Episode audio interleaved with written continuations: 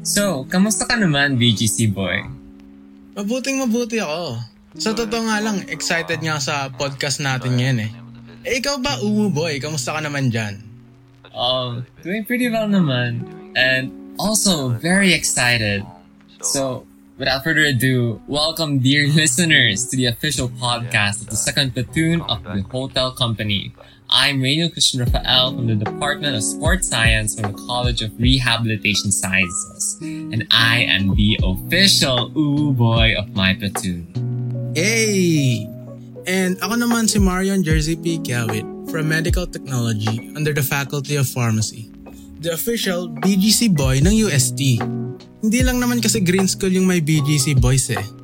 It's pretty exciting nga for this year's ROTC cadets kasi they have the opportunity to share their knowledge and ideas with the media.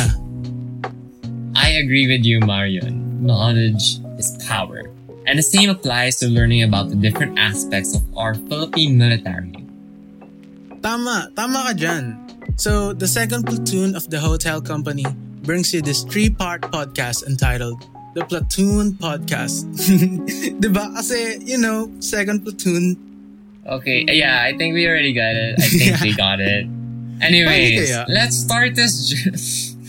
okay, let's start this journey off by traveling back and studying the Philippine military history. And let's go back to the pre-colonial Philippines. During the Philippines pre-colonial period, tribes and barangays from various regions formed their armed units, which were mostly made up of hunters and land fighters. Oo nga.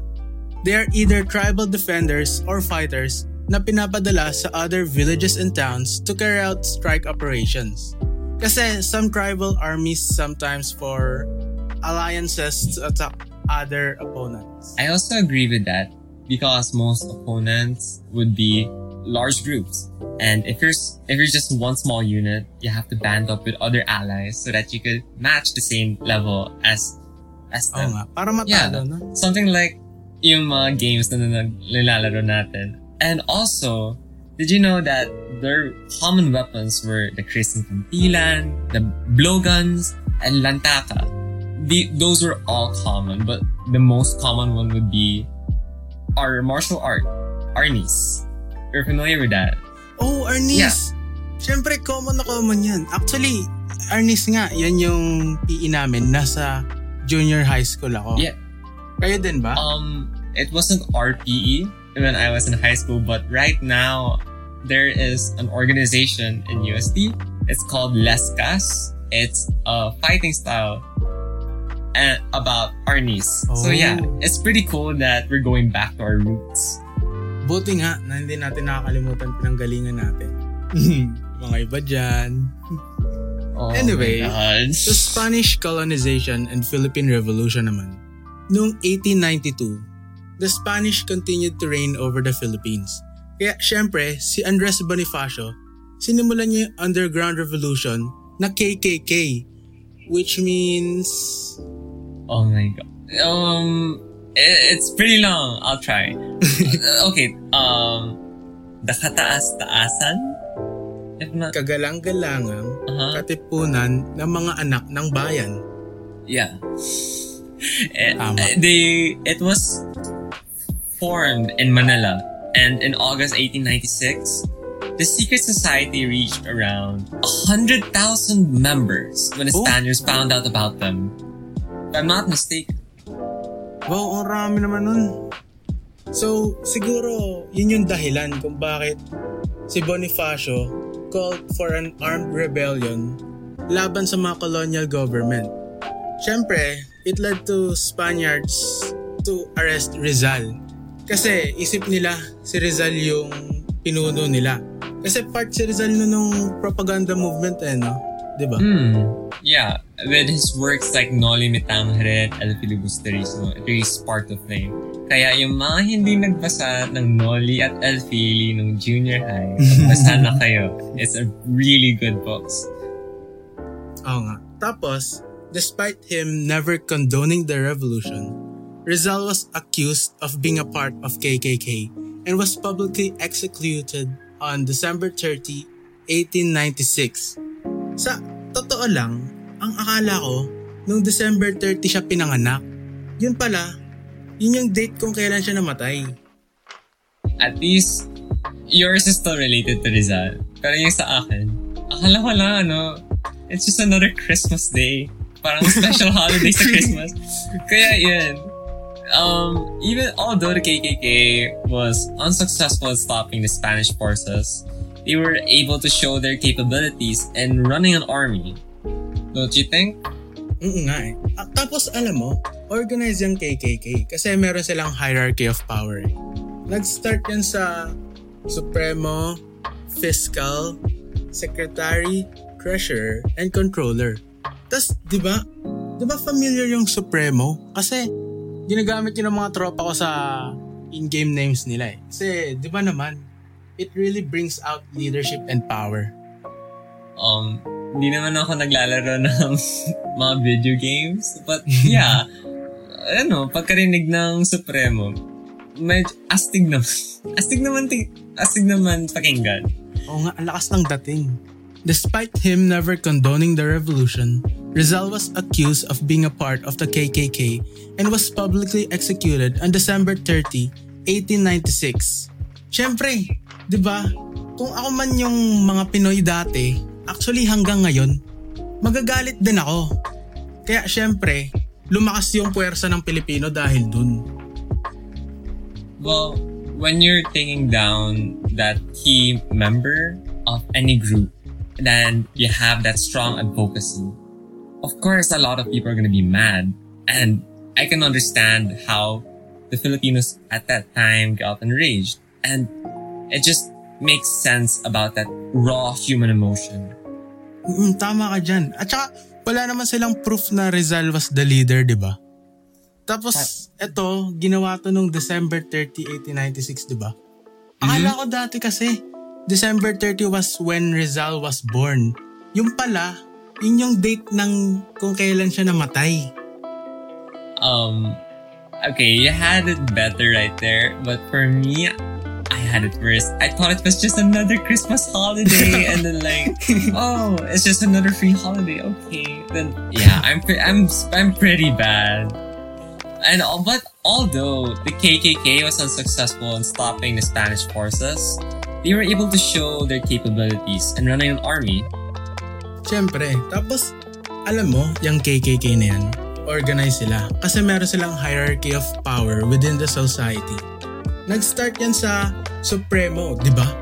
Supremo Mhm. pala, ang ganda na ng dating. Actually, ginagamit nga ng mga friends ko to as in-game name nila eh. Kasi di ba, it really promotes leadership. Um, hindi naman ako naglalaro ng mga video games and stuff. But yeah, agree ako dun. Yung pagkarinig ng title na Supremo. Medyo astig. And nga. aside from the Supremo, what other positions do they have? Sunod nun, yung Fiscal, Secretary, Treasurer, and Controller. Hmm.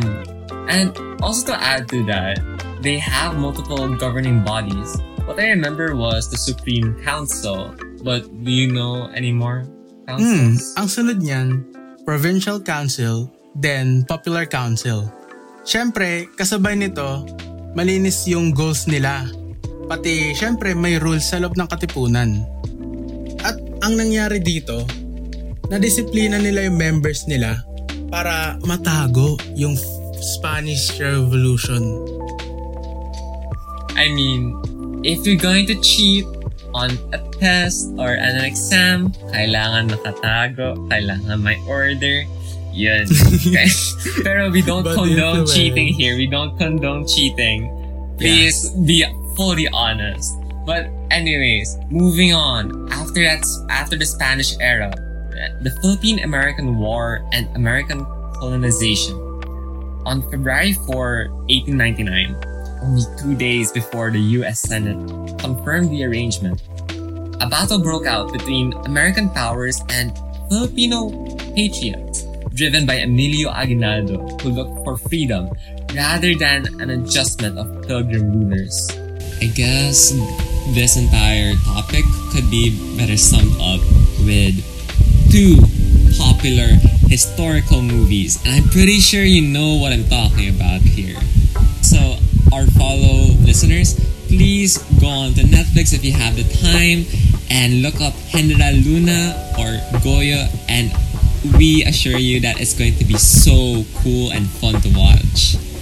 I also have to commend the creativity that's been here because aside from the cinematography, the research itself, considering that the information is very scarce, the people that were part of the production went the extra mile to look for accurate information, compile it together, and to put it into this production, this movie, and we could all appreciate it. The fact that some people go through this lot of effort just to impart quality knowledge and education for the modern Filipino is a true sense of nationalism. And on behalf of the entire company, kudos to them. And also, it correlates with our advocacy of strengthening disaster preparedness and patriotism. With whatever we know from the past, we could bring it back to the present day so that we could better prepare for the future. And it doesn't just apply to disaster preparedness, it also applies on how could we practice being a Filipino. You know, Sadly, that's it for today about Philippine military history. I'm sure naman na marami silang natutunan, no bro? That's why you should make sure to stay tuned on the Platoon podcast.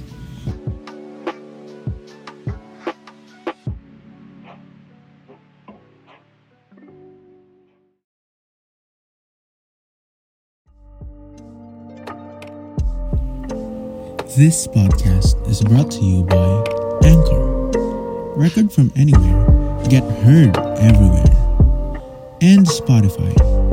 Music for every mood. Lastly, UST ROTC. Forming students of today to catalysts for change.